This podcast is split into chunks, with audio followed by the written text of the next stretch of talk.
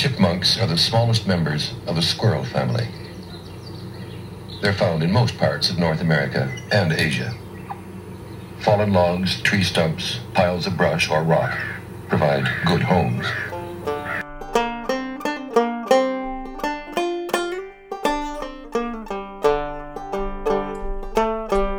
Hi, stranger. Hey. Welcome back. Oh yeah, we're back. Five, We're back. four, three, two, one. Hello and welcome to another edition of the Agency Podcast. Eugene here in Toronto. and Candy here in Chicago. Did you forget what we were doing? The name of it? How you doing? What did I say? you went, welcome to dot dot dot. How's it going? I was a dramatic pause. It was a dramatic pause. It made me nervous. It's it's going fine. Uh, East Texas Red and I got back from uh, the woods uh, Oh, yesterday yeah. evening Great. and uh, had a good rest overnight. So Good. You're back, Back and it was seems regular- like you were gone for weeks and weeks. And I mean a long time, 10 days or something. So that was a long time. yeah. Yeah. Well, you want to Tell me us to all tell you about about it. it? Yeah, I do. Big time. Well, of course, you know, but our listeners don't. Uh, a few days before we were scheduled to leave for Quetico, uh, East Texas Red got a call from Jordan at the Quetico office saying, I hate to tell you this, Mm. but the entire Quetico backcountry has been shut down due to forest fires. So that left us scrambling Yeah. find a place. Um, fortunately, uh, we were aware of another canoe route north of Quetico um, called Turtle River White Otter Lake. And the people at Quetico and the outfitter who was renting us the canoe both also recommended that route. So we decided that's what we would do. Okay. And this was a, let's call it a there and back route, which had a specific goal. And the goal was to visit a building called White Otter Castle. Now, there's no roads in there, Mm. it's in the middle of nowhere. And well, I'll tell you the story. Back in 1913, a guy named Jimmy McOuat, which is spelt M C O U A T, weird, huh? Very. Uh, he uh, he decided he was going to build a castle in the woods. okay. Nope, no one is certain why. There's a couple of stories. One is that he had met a woman who promised to come and be his bride, but she didn't show, um, and he had built the castle for her. Um, the other is that when he was growing up in the Ottawa Valley, uh, one of his teachers said that uh, you'll never do no good, you'll die in a shack. And he was at 60 years old, he decided he wasn't going to die in a shack. He was going to build a castle. So this is at the north end of a big lake called White Otter Lake. And this guy uh, single handedly felled trees, um, winched them from the woods, hewed them square, built a block and tackle, and set it up to hoist these massive logs to build a three and a half story castle in the woods. Damn. Now, when he wanted his supplies, he would have to canoe 40 miles with six portages each way just to get supplies for his crazy castle. And then uh, it completed in, in 1915. And then in 1918, he was netting fish in front of the castle in White Otter Lake and he drowned and was found by some uh, park rangers. So we wanted to visit White Otter Castle, uh, which we which we did. Pretty cool. Yeah, it is very cool. It's kind of crazy, you know, that that this guy built it. And the reason why it's still there and in good shape is there's an organization called the Friends of White Otter Castle. And in I think 1954, they rescued it from um, disintegration. And now this year they've got a big grant and they're sending crews in there to renovate it again. Um, and from our campsite, we went in early well, we were supposed to, we were planning on going in the evening before, but it was, the wind was really blowing up and it was a crossing and we would have to cross um, sideways to the swells and we didn't want to do that. So we decided to wait till the next morning and we went in to see the castle at about six in the morning. About nine in the morning, a plane came in and that was a float plane and that was a Oh. plane dropping off the crew who were working on fixing it up. You talk to them? Um, no, because we were back in camp by that point. Okay. So not only did we see White Otter Castle, there's another historical peculiarity just to the north of it, just around the next point. In fact, you could walk there. And that is in 1940, the Canadian government set up a POW camp on White Otter Lake. Oh, and they set it up to house German prisoners, which were sent from the UK. But this particular POW camp didn't have guard towers and it didn't have barbed wire fences. All it had was isolation. In other words, if you think you can escape, good luck. Uh, and they employed these men um, logging the area um, to enrich the logging industry. Um, and in 1940, 40, they were there for 40 to 43. Um, later, they were sent back to Britain. And after the war, many of the German prisoners came back and moved back to that area of of northern Ontario, northwest Ontario, and became loggers Hmm. because they liked the work, they liked the country, and the reports that I heard, um, second or third hand, were, were that they were treated, Canadians treated prisoners very, very well at that time, um, and they liked Canada, so they they came back and became loggers in the north. I don't know a percentage, but apparently quite a few. Hmm, Interesting. Yeah, yeah, very unusual, huh? Very. So we saw Uh-huh. uh, Hermit's Crazy Castle and Yes. the remnants of a POW camp, which were really just chunks of old machinery and Mm. barrels and boilers and that kind of thing. Oh. Crazy. So And then how many portages did you do? we did 12 portages, Oh, six one God. way and six the other. Okay. And um, most were reasonable portages, even Mm. for out of shape 60 year old guys. One was really, really gnarly. It was only 80 meters, but it really showed me that um, after my injury to my knee, I really don't have the balance back that I had prior. And Mike ended up having to do, excuse me, East Texas Red ended up having to do um, really the work on that portage because I didn't have the balance to achieve it. Right. Uh, and you know, there was no point. My it was like a a, a V-shaped crack in the landscape with a, a rapids going through Mm. it, and it Mm. was very very steep and very difficult to balance. Uh, so that was the one hard one. Yeah. Uh, the others were quite reasonable, but by reasonable, I just mean they were hard work. Um, how hard work?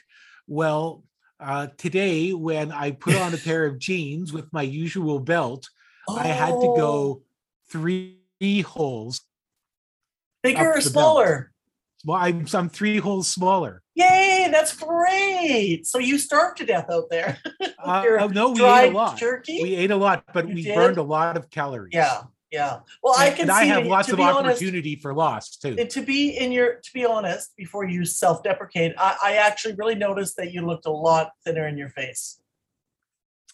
There you go. Yeah, I can see it and around around you. You look good. Um, You look so like you're relaxed. it was it was it was work. It was fun. It was an adventure.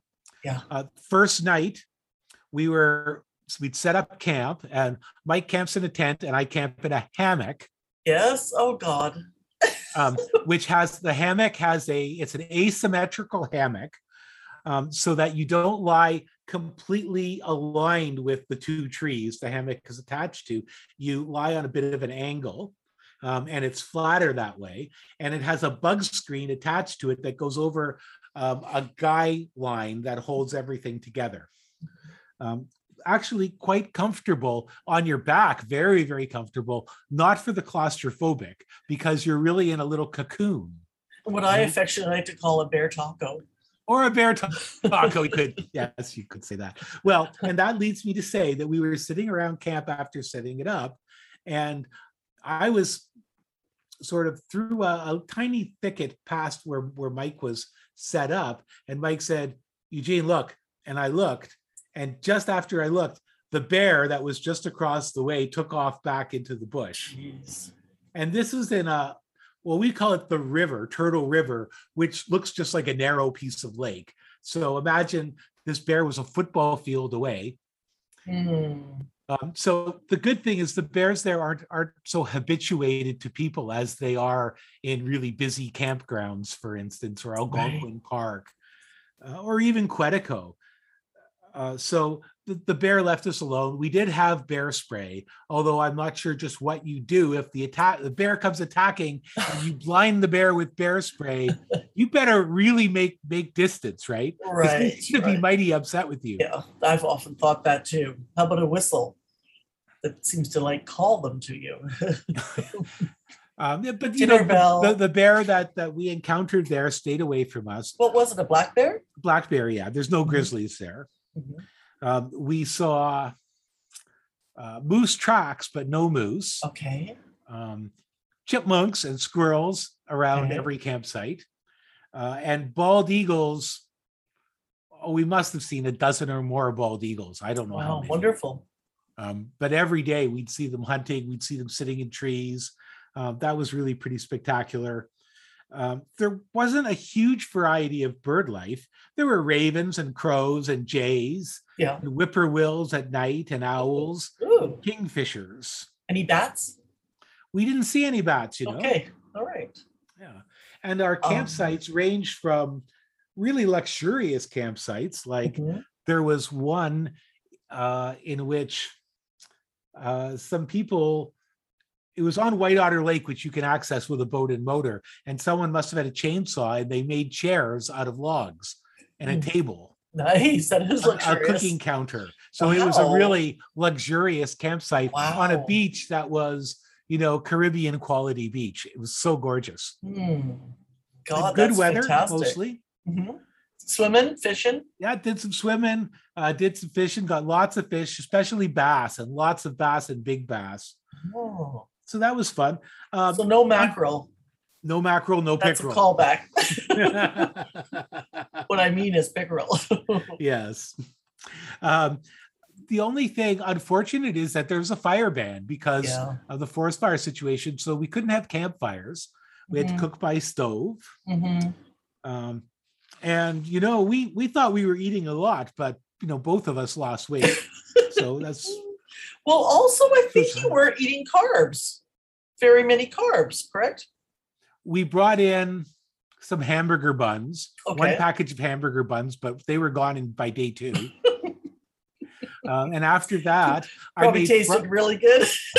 I made fry bread one night. Oh, okay. Um, we had rice, we had pasta, we Okay. had some fish, uh, Mm. we had things like uh, kielbasa, which Yummy. keeps because it's smoked, wood smoked yeah, yeah. for quite a while. How'd your uh, mushrooms and dried meat go? Um, you know, that was fine. I used them in things like uh, soup.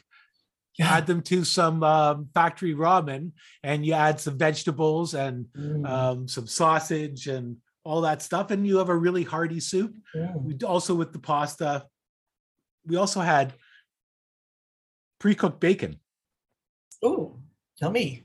Pre-cooked bacon you can buy at your no frills That's right. you or at your piggly wiggly i'm sure they're in chicago Yeah, and that Uh, would have make breakfast fast, right? that's right well what you do is you toss it in a pan to crisp it up Yeah. but this stuff is sold in the grocery store without refrigeration vacuum sealed mm-hmm. and i don't know what the shelf life is mm-hmm. So it's maybe it has some kind of miracle chemicals Oh. it's doused in. I have no idea. I chose not to check that.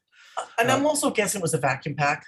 Yeah, it was vacuum Yeah. packed for sure. Mhm. Uh, and so you just put it in a pan and um, crisp it up. One day we made scrambled eggs out of powdered eggs, which were um, which were food. yeah, I would call them food. yeah. Single cell organism like the Matrix. yes, like that. It, they were kind of weird. Yeah. And the dried scallop potatoes were also kind of weird. Yeah. Uh, but you know, you're in there for six days, and um, we got we got by food wise pretty good. Right. Right. Good stuff. And what about your trip home? Didn't that just kind of nature kick you right out?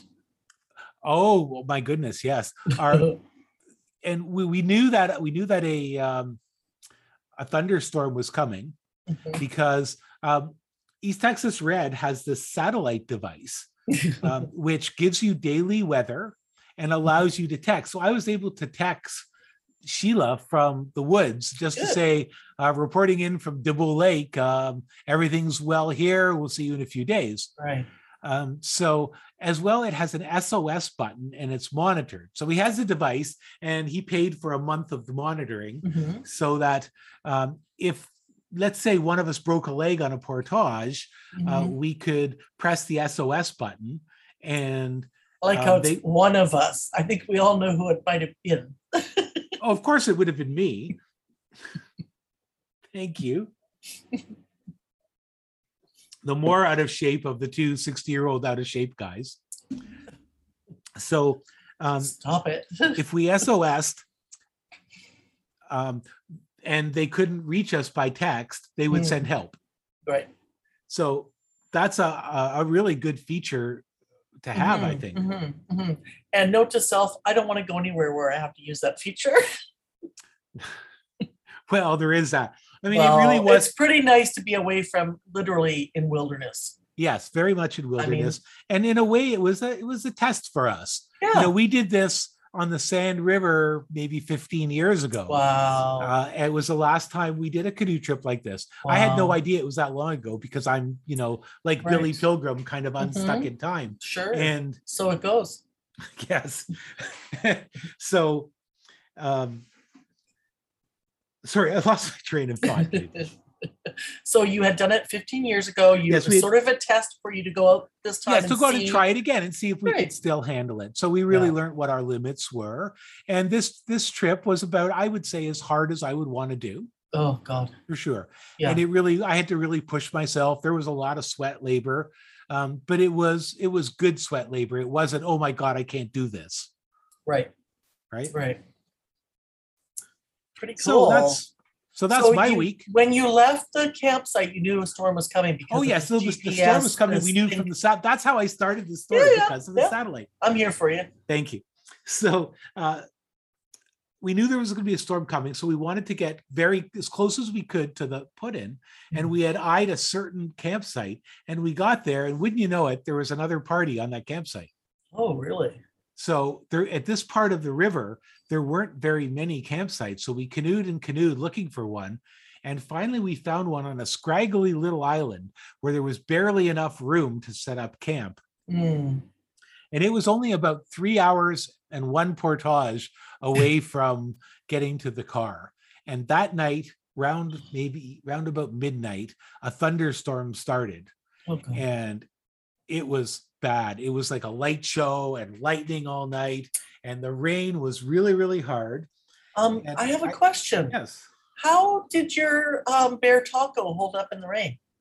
Well, it held up very well, except that on this particular night, I should have batten the hatches down and I Hmm. should have had the fly secured to the ground. And instead, I had the fly secured about a quarter way up a tree. You know, like three or four feet up a tree, just so because you get more air in. It's little nice Well, when the thunderstorm started and the rain came down hard, it wasn't enough of a slope to expel all of the water. So it started pooling in my tarp. Oh no. I it started so much started pooling in my tarp that I woke up feeling pressure on me because the fly was Oh. pushing in Oh, on my little cocoon. yeah. So I had to open my zipper and sit up, and I had to use all my might to push all this water off. Uh, off- yeah, off the fly and and off to the side, and then I had to put on my raincoat and go out in the rainstorm and batten down those hatches a little bit yeah, lower. yeah. Oh Um, shit. So aside from that, which you could call user error, okay. okay. uh, aside from that, the, it kept me perfectly warm. Good. But it is really disconcerting when you're just this little cocoon floating between trees and there's thunder and lightning all around Mm. you and the rain is pounding Mm. down.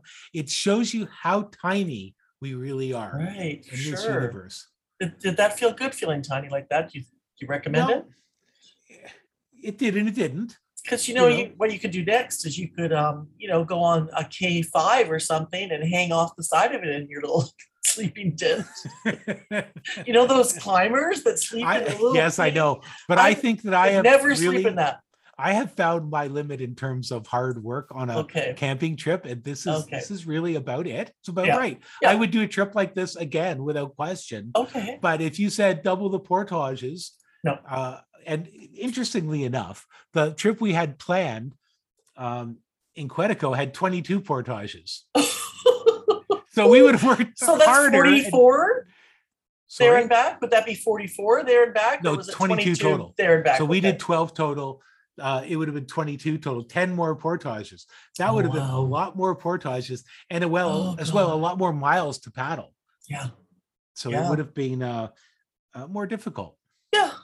Oh, So um, around morning, the Yeah. thunder and lightning stopped, and from our my cocoon and Mike's our East Texas Reds tent, mhm. uh, we We'll get it one of these days. yes, Sorry, East Texas Red.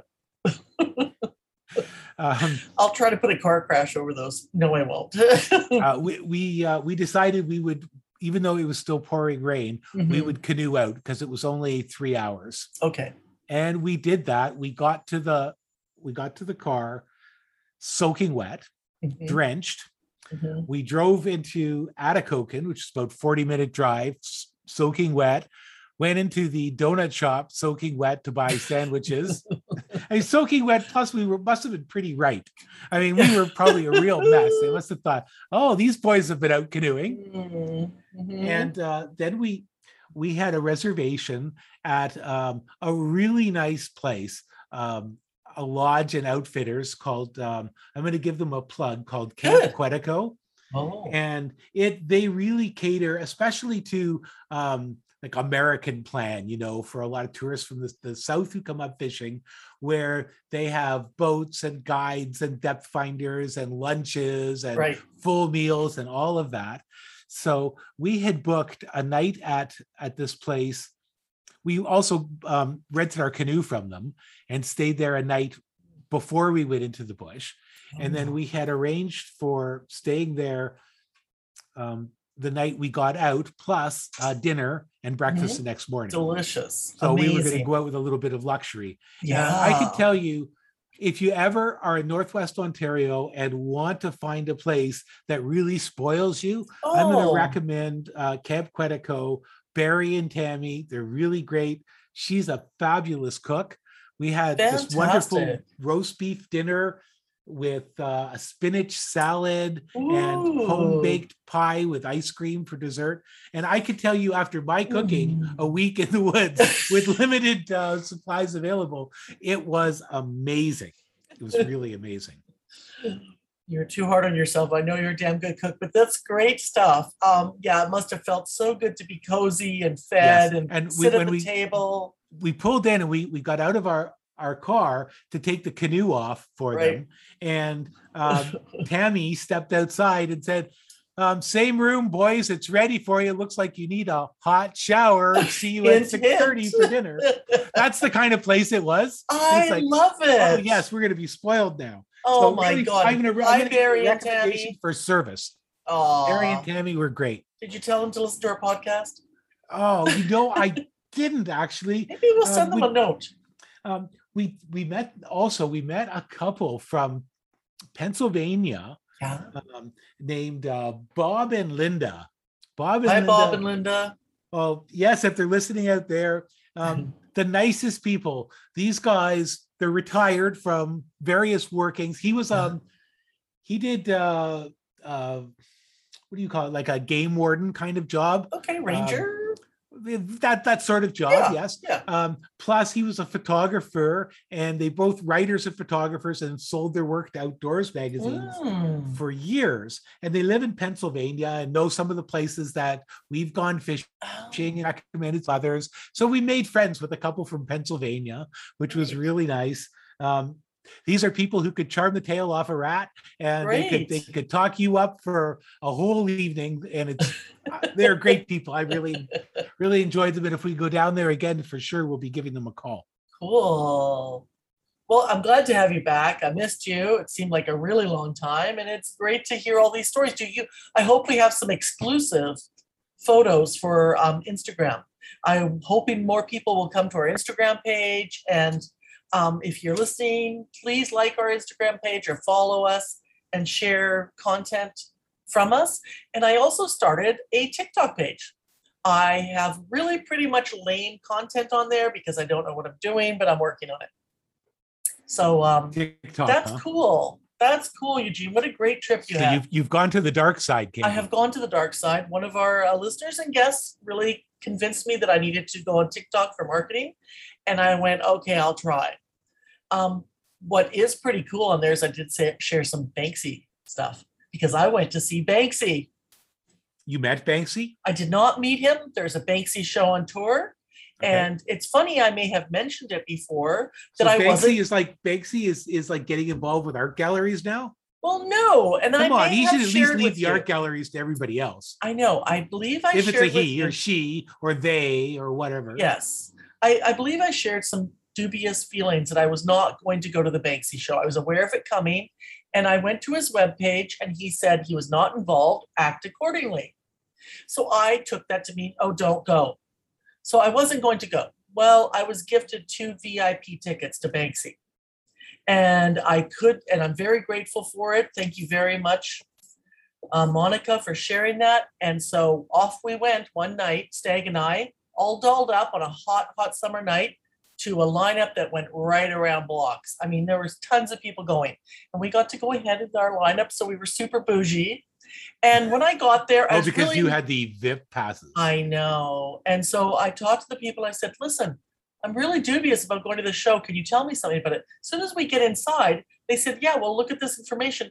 It was all work that Banksy had show, sh- sold to private collectors. I see. It was, I had the impression it was the gallery owners had stolen off the street. You know, we saw that in the movie um, Banksy Does New York, I think, where gallery people were going and stealing the art that he put in the funny. city. Yes, I think they're taking bricks off the wall and dismantling Oh, that is too things. funny. Or he would put some. Oh, you got to see Banksy Does New York. What a great movie! Oh, yeah. Yeah, fantastic documentary. He does a 31 day residency in New York City, or she does. Day gets upset when I say it's she. So um, she does this great um, residency in New York City. Anyway, so I guess she has sold her artwork um, privately to fund her um, political and and street illegal activities all these years, which makes Right. sense. And and sold quite a bit by the looks of it because there were numbered lithographs, numbered stencils, and some of them were five or six hundred and they were numbered, you know, 34 or 78 or something. Some of the numbers were covered up. So it turned out that I was so glad I went to the show. It was absolutely fantastic and inspiring. Banksy is one of my favorite artists. I just want to say that it's it's Yeah. similar to what what Christo did doing drawings to fund his Uh-huh. projects, right? Correct. Exactly. Similar business model. Right. We need to figure out how to do that, Eugene. Sell yeah. drawings to uh, fund our other projects. Or anything. Or anything for that matter. Sell anything. I'll sell a drawing, I'll sell a note paper. Um, yeah, so it turned out a really fantastic show. I loved it. It was beautifully put together. It was pretty cool. Um, we didn't get the headsets because we already know everything about Banksy. So we didn't need that because we're professional artists. And then we met some other people. I was hoping they were going to come on the podcast. Um, they never contacted us. They could have been just really polite. But I was like, you've got to come on the podcast. They had the same feeling as me. They felt really nervous about it and um, were reluctant to go to the show. She got her, but she had gotten him a gift for his birthday. So he's a street artist artist in Chicago, and uh, so we kind of chatted with them afterwards. There was a VIP lounge because we were just that fancy, and um, they made some good points. Um, there were some in the um, after you leave the Banksy show, they had artwork from local artists, but they only had three artists. I thought, oh my god, you could have done twenty you could have had the rest of the floor of different artists in Chicago. So that was a little bit like I'm not sure where they made the decision, Sure. and um, none of us had heard of them. So that was kind of interesting too that we didn't we didn't know who these artists were. Now I, I did take some photos and I'll I'll share, and maybe lots of people know them. Uh, their art was was it was was- it was good. Um, I guess I just wish there was a lot more people shared out there. Um, the Banksy show was great. I did take a lot of photos and I will share them on Facebook. Okay. Yeah. Hey, I wanted to ask you what you thought of another show, and I, I don't know if it's come to your town. Oh, It's here, but I'm not going to see it. okay, And that's this exhibition that's traveling around Rita. featuring expanded interpretations of the work of Vincent van Gogh. I, we've talked about it on the show before, and I said I'm not interested. Um, that's not my thing. I know it's called immersive, and they they pro- project the paintings up on the wall. I've I've heard of people who just love it. They had fun times. It's outside. Uh, they went as a family Yeah. activity, especially It's- during. It's COVID. bothering me because I'm seeing, and I and I recognize now that yes, we did talk about it some. Um, Yeah. It's here now, and I'm seeing Okay. people, some people now on Facebook talk about how they've gone to see it and how wonderful it I is. they love and- it, so that's Um, fine. And so it's it's kind of bugging me because I really dislike the whole idea. I know. I know. There's something going. I, I, you know, I know it was very popular here. People loved it. I think part of it was the pandemic It was so great to be outside and do something. Sure. I think people are hungry to see art. Um, Yeah, I'd like not- to ask our listeners what, what do you think? Uh, know. the agency.podcast at gmail.com. Would you go see this kind of immersive Van Gogh mhm. uh, thing? Or, um, would you go to one one of these immersive experiences if it was an artist who was making it up, as opposed to Right. about using the work of an artist from a previous century? right. So I, I'd like to know what you think about that. Uh, If you got an opinion, would you like to share it? Thank you. Yeah, we'd love to hear from you. Um, I guess I was. What what was I thinking on, on that terms? Well, something along that line is: Is there an estate for Van Gogh, and does that estate get credit, or does it go back into? Um, where does the money go from from producing that? And I guess I wondered that about Banksy too, because a very um, it's a Canadian company that produced the Banksy show. They produced a lot of um, interesting projects um, called Star Star Vox. And um, yeah, where does the money for Van Gogh go? Does it get donated? Is it for artist supplies? Wouldn't that be cool if it went back to art schools or something? and, Then I know, guess I I, haven't would, heard anything I would feel it was more interesting. Um, we just watched a fantastic Netflix documentary called um, about Bob Ross, and this thing is blown up uh, Oh, because Ross. yeah, now it's called Happy Accidents, Greed, and Betrayal. So it's not so happy movie. In fact, I was crying my eyes out. You know that's to be expected. I Tell am me big, all about it. I'm a big I'm fan really of Bob Ross. I am a big fan of Bob Ross, and you're going to love this movie. I, I don't want to kind of ruin it for anybody because everyone should watch it on Netflix. But what happened was somehow the CIA is involved. Somehow other people got involved in his PBS production, and the The Kowalskis. CIA was involved with the production. Yeah, a former guy called Kowalski was in the CIA and partnered up with Bob Ross, and they kind of produced the show and some of his artwork, and then they produced paint. We're talking about Bob Ross, who does the cheesy landscape paintings on public TV. Absolutely, he's And like A- CIA. he's like the original ASMR, right? Because you listen to him, he talks, he makes you feel good. You watch Yes. the painting. Oh, I just want to. No one can make a mistake. We're just going to paint a little tree, a little forest. And then you And- you paint your world. Yeah. Yeah, and you know, I'll tell you, on times when I was very depressed, you can watch him happy or depressed, but he does really help you when you're not feeling good or lonely. It really did feel good to be watching Bob Ross. So then they, um, you know, speaking of extending it to an immersive experience, they made merch, and that merch, when he got ill, the company started to fracture, and the Kowalskis got everything, and Bob tried to get other ways to leave it to his son. The the CIA guy Yeah, yeah, got the Yep. money. yep, yep. They still have it. Um, his son did not get any of the proceeds or any of the um, income, and you find out how this could have happened. They go through a lot of things. There's a little bit of sex. There's a little bit of naughtiness. Oh, I can't imagine Bob Ross sex. I guess he, you know. he- oh my God! The funniest part was that he told his son that um, when he got his perm, he had some good cracks. He called um, what did he call it? Um, oh shit! I gotta remember it. I can't remember um, tightening up the the springs. I can tighten the springs when he got his perm. There's so many delightful things because Bob Ross was personality plus, and he was a fascinating person. And this is a whole spectrum from the 1980s all the way till now. And his son does take the company to court. And um, I thought there was no way this was coming out the other side. And I, the stress I started feeling uh, was pretty tense. And then you just start to see some really some wisdom comes out of this. It was pretty cool. In the meantime, boycott any Bob Ross products. Um, don't buy his oil paint, the oil paint under his name. Don't buy mugs. Don't buy anything made by it because right now um, that is going to people who don't have anything to do with his family that were former partners. Yeah, it's fascinating. I and had no noticed- idea. Yeah, I noticed on the internet that um, people fans are boycotting. They're they're mentioning let's not buy, don't get anything until this gets settled. And I'm really curious. I have a feeling this Netflix special will special. Listen to me calling it a special. This Netflix documentary will change um, something, and it's right up there with things we've talked about in the music business and galleries. I mean, it's got it all in there. It's a really great documentary. Well, I can't wait. I want to watch it as soon as Oh, possible. you ha- oh, you have to watch it as soon as possible. And I, I don't think I've ruined too much. I've been busy while you were gone. And while you were still in town and while we were making our podcast, I went to Iowa. I went to Iowa back and forth three times. wow. Why? Yeah. To Just visit our because you love our friends Steve. in Iowa? Yes, I love our friends in Iowa. I love the drive to Iowa. I have fallen in love with, um, or in obsession with two little towns that I kept passing because I went on a new route um, that goes across the Mississippi. You go into this town, Clinton, cross the Mississippi, and then you're in Clinton, Iowa, that has this company called ADM, and I had to go look them up. And it's, I think it's Archer Damon uh, Manufacturing, and they're a super controversial company, but they've they've created like 200 million dollars worth of spending and funds in this town. It's a town that looks a little bit quiet. It's a, a small city, really.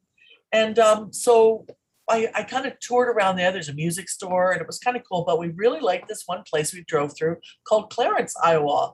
And you see that I went back back and forth six times like you in a portage. And um, we found Ho- Hound Dog Rock Shop in Clarence, Iowa. And I thought it was a music store. So I went on I went on, a, on an, online to see what time their hours were, and I realized, oh, it's not a music store; it's a rock store, like rocks, That's like hilarious. So we stopped. Stag and I stopped in, and, and we talked to the woman who owned it. You're going to love this. They decided late in life, if you will, according to this society, that they were going to when they were they were they retired. She was a hairstylist and he was a real estate agent, and they always had this thing they loved: geodes and rocks and metaphysical property and in stones. So, and they opened up this store so they were going to go all into the rock business. all into the rock business. And on their website, they say, no, we don't sell online. We like to see our customers. So Wow. I was already super intrigued when we pulled up. Yeah. Anyway, they were the nicest, and we got some nice. I got some amethyst. I got a a little uh, light that you light up, and it lights through the quartz. It's really cool. And I asked her if she'd be on the podcast, and she said she would. So that's a potential future guest. Excellent. Yeah. And oh, I've lined up a lot of guests, so we've got we're going to be very busy. Oh my. Um, you yeah. go away for a week, I know. right? You go away for a week, and all of a sudden, Candy Minx goes crazy. well, you know what else happened in Iowa? What is um, our friend Susan's daughter reads palms, and she is extremely good and psychic at it. I mean, I think she'll probably kill me for saying that because when she said she would look at my hands and give me a reading, I said, please don't tell me if I'm going to die in two weeks. And she goes, that's not what palm reading is. It's really more about your persona or um, kind of how you move through the world, for lack of a better way to say it. So she gave me a little reading, and it was really cool, Eugene. So right away, you hold your hands up, not like, you know, in the movies, you hold them kind of palm up to the ceiling and they Right. touch them and look at it. She didn't do any of that. You have to hold them up facing her Of course, Um, so she can see them. so she can see them standing up like they might be if they were printed. And I think she does do ink readings. Um, she um, uses forensic paper and will give you an ink pressing with your reading. Um, and I really going to recommend her. So her- she's got like she does the experience plus the merch. Yeah, but it's not merch. It's it's um, working merch. because I mean, it's merch. it's merch, but it's working merch because it's your hand And Yes, um, of course, you but get that's the business model, right? Well, that's You- you true. get It's not a bad idea at all. It's like it's like those apps that have in-app purchases That's so right. you and get we the basics mugs. in the app. We have mugs, so you know we've I'm not criticizing it. I'm just pointing out the business model. And, and in fact, Madison has one of our mugs. We gave her some. Uh, Steve gave her some mugs, and then I gave Steve some new mugs. Excellent. So the first thing she said is, "Wow, your thumbs.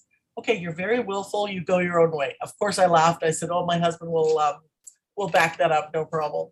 Um, something else she said, I'll just tell you briefly because I'm, I'm going to kind of murder her reading. But she said, my pointy finger on my left hand um, veers away from my hand. And um, that means I kind of go in unique directions in life.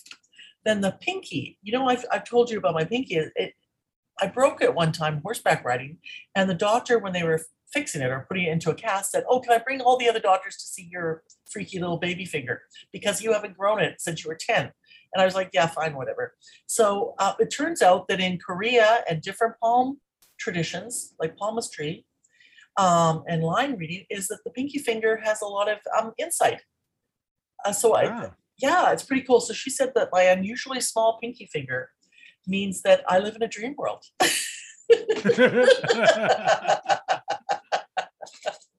I, I mean, said, you could have just asked me. I know, and that I have difficulty communicating that dream world. Um, she said I was pretty shy, but I do like people. I need to be by myself a lot.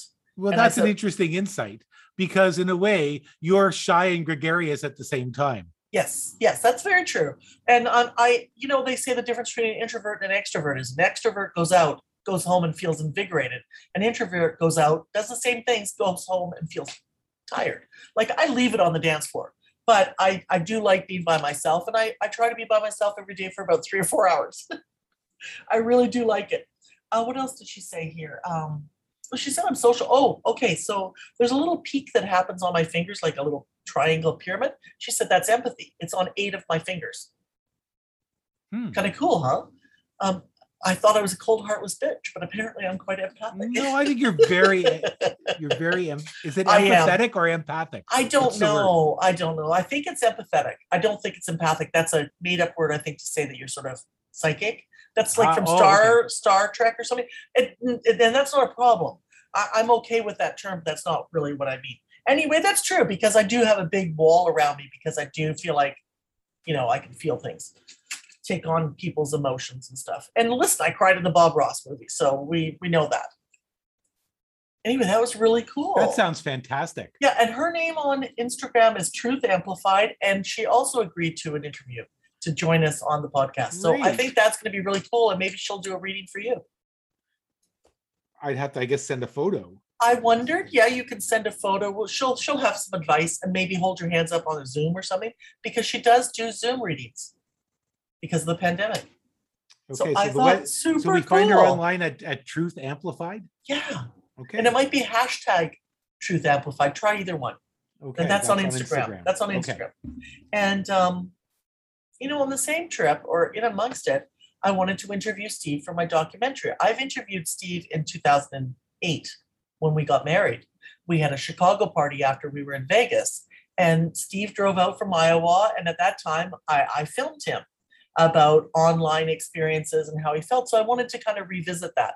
Well, he had this great article in Harper's Magazine, which we um, decided to talk about a little bit. And I'm going to recommend it for people here. And I'm going to quote from it on my podcast, on my documentary, because it's super relevant. Um, how we got social media fake news wrong. And one of the primary things that this writer says, and I should have written down their name, I totally forgot.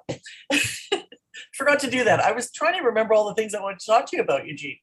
Um, he says how Facebook, when it came out that the Russians had manipulated Facebook, um, you know, Mark Zuckerberg and et cetera came out and said, "Oh no, no, no, they we that we're not capable of that because they didn't want to be sued." The problem was you can't suck and blow at the same time because I thought you were able to sell your advertisers that you can monitor what people are doing. So he made a great point that um, Facebook really hadn't been able to deal with that. That they couldn't say that they didn't allow um, manipulation on their on their on their app because their whole thing to sell advertisement is that you can predict your um, we can fine tune where your customers are because of the algorithms right um, and this article turned out that maybe the whole social media thing wasn't so bad after all i highly recommend it it's last month's um, um, issue of harper's the paywall will be down now so anyone can read it and i'll share it on facebook Okay, and I was gonna, well, I was just waiting for the paywall to come down, be so I could send it to you. It was super cool. That sounds really interesting. So you've had uh, an event full time. Oh, I really back and forth to Iowa. I really have. And um, I'm also hoping Sarah said she might come on and talk about Amanda Knox and Stillwater with us because I haven't watched Stillwater yet. I'm about to watch it this week, but I started watching the Amanda Knox thing on on Netflix, and immediately I had this terrible feeling come over me every time she talks. So it's just the weirdest thing. I don't, you know what? Um, on my TV show, um, Lieutenant Kenda, he said that cops do this thing and they write on a file when they they've got somebody, it's a suspect, and they're interviewing someone or a witness, and they write JDLR on the file, and that stands for just doesn't look right. And it it doesn't do anything. It Hmm. doesn't change the case. They can't take it further. But let's say that person comes into the the um, the focus of a police investigation in the future. Somebody has written JDLR. That's all they can say was that they didn't have any, just their instinct. Right. Just Yeah, didn't something's look right. wrong with this picture. Something's wrong with this picture, and that's how I feel when I hear Amanda Knox talk. Um, so I've been trying to get back into that and watch it a couple of times. Then my other piece of news, I'm blabbling too much now. We've just taken a turn, each of us talking a lot, though. yes, that's okay. Well, we've been away from this for a couple of weeks, so I know. What else? What did you do when you got home last night? had pizza. Was that good? Yes, it was. We Did you ordered make it or did you? Oh, you went out. Oh. No, we we uh, we ordered it from our local pizza joint, and plug it. um, plug it. it was from um, Il Paisano Pizza in Long Branch in the Mm, in the southwest corner of the city of Toronto. beautiful Toronto. and it's our it's our uh, our usual um, kind of regular pizza joint. We also have another pizza joint called 850 Degrees, which is more of your shishi high end uh-huh. uh, wood fire pizza pizza joint, and Yummy. we like them both, and so we Yeah. we get from both of them. Um, so this one was from uh, from from uh, Il Paisano Pizza on uh, Brown's Line yummy. and um and then i uh, unpacked and you know mike and i both wanted to shower have a nice hot shower and Yeah. i unpacked and everything and then we we uh we watched a a, a couple of episodes of a series that sheila found on britbox Ooh, called new blood. It was from 2016 and it's about big pharma and mind control and there's a police investigation and a guy who's trying to be a detective and then there's another young guy and he seems to be in some kind of intelligence service and they keep bumping into each other even though they're on different investigations and they realize that it's all related to this Wow. big pharma mind control thing it's it's very well done it's funny and interesting it doesn't seem like it should be funny but there are parts of it that are, are quite Oh. funny uh, they add a, add humor to it and very uh, contemporary edits, like fast edits with sound effects going on, almost like a music video edits. right. Uh, so it's we just watched a couple of them. I don't know anything really about it. Sheila had it on. We were watching it. Um, it's kind of fun, and um, then went to bed early because uh, East Texas Red had to take off early this morning oh, fun. to get Oh, back that's to. good. That was smart. He in Perth, rested. so another That's a long drive. drive. Yeah, yeah, that was good. That was good. He took a break. Oh, another four-hour drive. Wow. Sheesh. Um, cool. And uh, we should report to um, to our listeners that Yeah. we both started to read uh, the Big Picture by Yes, Sean. Carroll, yes, which was recommended to us um, by one of our listeners, Yep, Megan. Thank by you. Megan. Mhm. And um, uh, I've got probably a quarter through, well, on Mhm. the uh, the canoe trip and times when we were relaxing, um, and I can tell you that when you're out there feeling already like you're tiny and you start reading the first part of this book which which covers uh, much of the history of what we call physics Yes. and the ideas that um, or have been espoused in, um, through different times and different different scientists. Mhm, mhm. Um, it really added to that feeling that we're a speck in the universe. Uh, So I'm very yeah. interested to see where Sean Carroll goes with this. mhm. Um, and is he giving us like all this background? It's I I have a feeling it's the background about the nature of reality from a physics standpoint is also going to be the basis of his philosophy. Absolutely, I, I feel that too. And um, there's a common thread. I, I'm a, I'm I'm over halfway, and um, I immediately was struck that I felt that he was a white Christian male writing, and or former Christian, former Christian, I should say. That is Um, very interesting. Oh, I felt it right away because, and it's not a bad thing at all. It's just I've read I've read a lot of physics books, and I I do love all the physics. This is the, like a memoir, a memoir of his study of physics and the his the history he's taken in of of it. So it is the big picture because it's kind of going over top of all that. It's not Yes, all of and- science. And he's also he's also selling um a notion that he introduces early in the book, which he calls poetic naturalism. Right, right, right. Exactly. So that is his, um, and so what, of course, that reminds me of Dennett and Dawkins and Christopher Hitchens. He has a similar tone that the very famous atheists have, and who are former Christians. You know, um, there's there's any every atheist is a former Christian. Mhm. Um, and you're not whereas in Buddhism, like we don't believe in God. I wasn't raised to believe in God. I mean, I still took LSD with my friend Jenny because someone told us we would experience God. And God damn it, they were right. and so I know what God is and I've experienced it, but I don't believe in God. And and if there is a God or there isn't a God, that's not my concern. It has nothing to do with my life because I figure, well, if there is a God, I it's not my problem. It's not I, I'm I'm living a good life. I'm trying to be, you know, an ethical person or whatever. And I also don't even think that matters. I'm not looking for a gold star. I just think that leaving that the notion of God or not God is just not a Buddhist thing uh, because in Buddhism you are looking at a different philosophy to to deal with the reality that uh, life is suffering.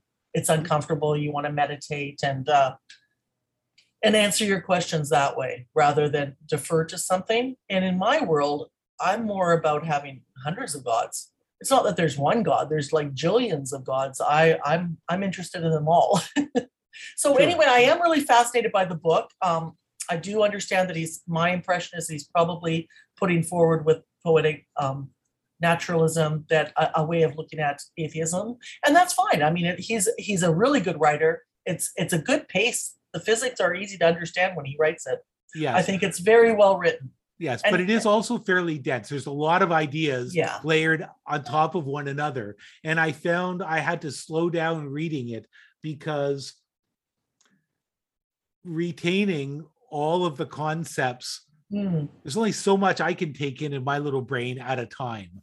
Um, and he covers centuries of physics. I know he does. He really does. And, And some many ideas familiar. and- yeah. and some ideas he covers in more detail than others and in some cases he'll use very straightforward descriptions and comparisons and analogies that Mhm. are make it easy to understand and then he'll have a sentence or two where that's loaded and you Yeah. have to stop and say oh what, Yeah. what is he saying there Yeah, what does for that sure, mean for sure. It is a great compendium for sure. You know what it reminds me of?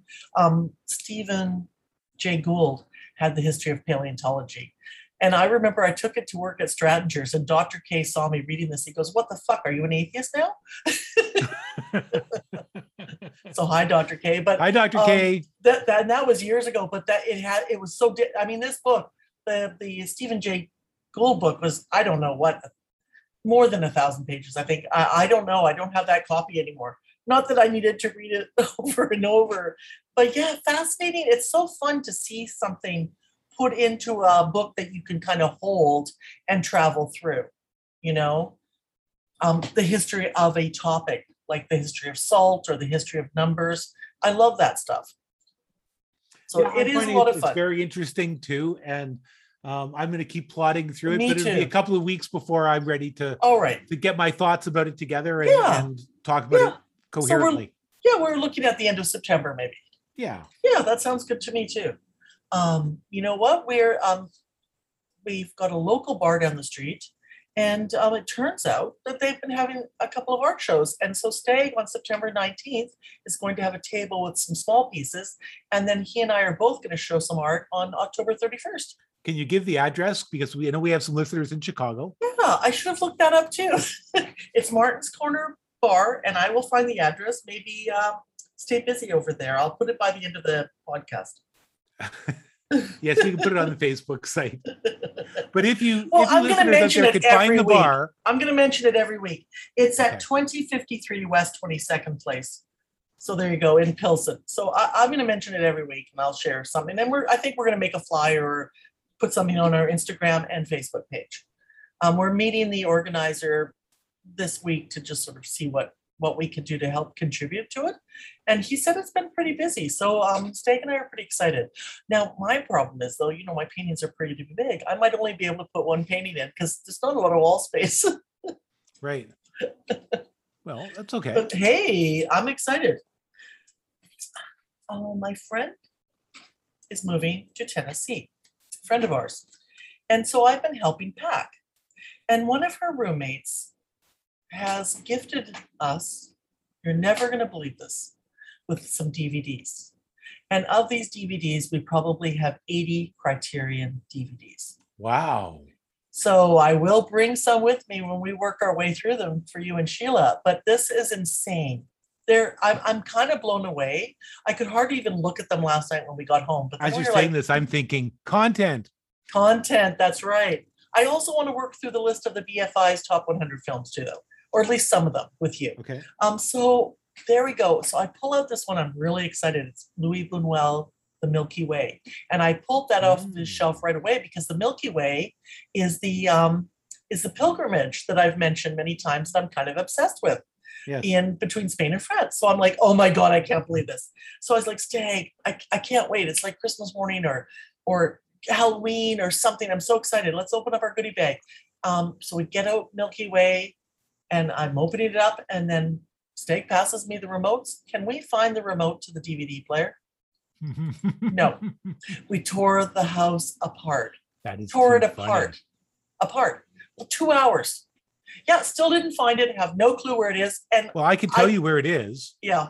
Uh, I have things there too. It's in yeah, just you can't see it, but there's a parallel universe Oh where God. where Spock has a goatee yes and is evil, yes. and that's where all the things Yes. stay that you can't find.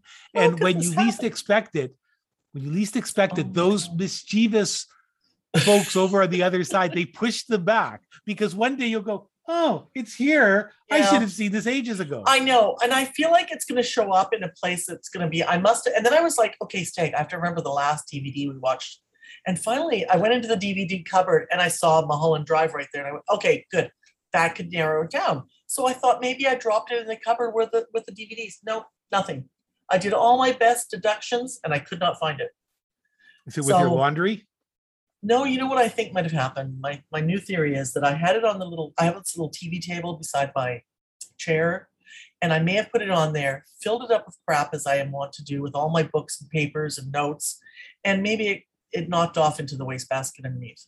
That's what I think may have happened. And um, you know, moving on. And you cannot play the DVD. I can get it in. I can turn the power on. I can open the drawer. You know, the slot, but there's no play button on the um, basic DVD player Oh, because funny. that would make too much sense. So you may end up having to get a new. Uh, yes, yes. Things like we'll order a new remote, and I'm like, yeah, right, okay, honey, I'll order a new remote. I'm like, guess I'm going to Target getting a new DVD player. With our massive, we must have 80 Criterion DVDs. wow. We've got eight and a half by Fellini. I mean, it's just um, these might have been good to have at the beginning of the pandemic. no, we have so much to watch now. We've got content. Excellent. Yeah. I can see us next time we're in Toronto. We're going to pull out a bunch of movies, make some snacks. I'm pretty excited about The Many Saints of Newark, the prequel to The Sopranos. Oh yeah. I'm in see that. losing my shit. I think You know it's when it about two more out? weeks. I think a week or two. There's also a Rick James documentary out there somewhere. Really? Yeah. That'd be very interesting. Right? Yeah. Right. Rick James. It might even have uh, Neil Young in it too. I don't even know what that means. Uh, Rick, Rick, Rick James and Neil Young played together. Oh, see, I didn't know that. Yeah. Speaking of playing together, there's a great another great thing out there. I don't know where we watched it last night, but Count Me In about drummers. It was a really really fun documentary, about an hour and a half. So we watched that to um, kind of console ourselves that we didn't watch the Luis Buñuel. film. Well, you'll get to it. Yeah. On that note, we want to thank our listeners for uh, for listening. Thank we you. appreciate that you keep on coming back. And if you have any uh, ideas about the show, comments, feedback, well, even complaints if you must, Yeah. um, uh, and uh, suggestions for future episodes, Yeah. uh, please email us at uh, theagency.podcast at gmail.com. We'd love to hear from you. Even We if you just want to email to say hi. And please follow us on Instagram. And and I'm on TikTok. We're on TikTok now. I'm trying. the TikTok, the dark side. I the agency has found the dark side. I I have no idea how to look at other people's content on TikTok. It's a complete mystery to me. So we'll have to ask our friend Steven. I tried to my you go there. young coworkers, and they're like, "Yeah, I want to." Then I'm just too embarrassed, so I could change the subject. Yeah, yeah, we'll have to ask Steve. And we'll be back at you next week. All right, talk to you soon. Bye. Bye.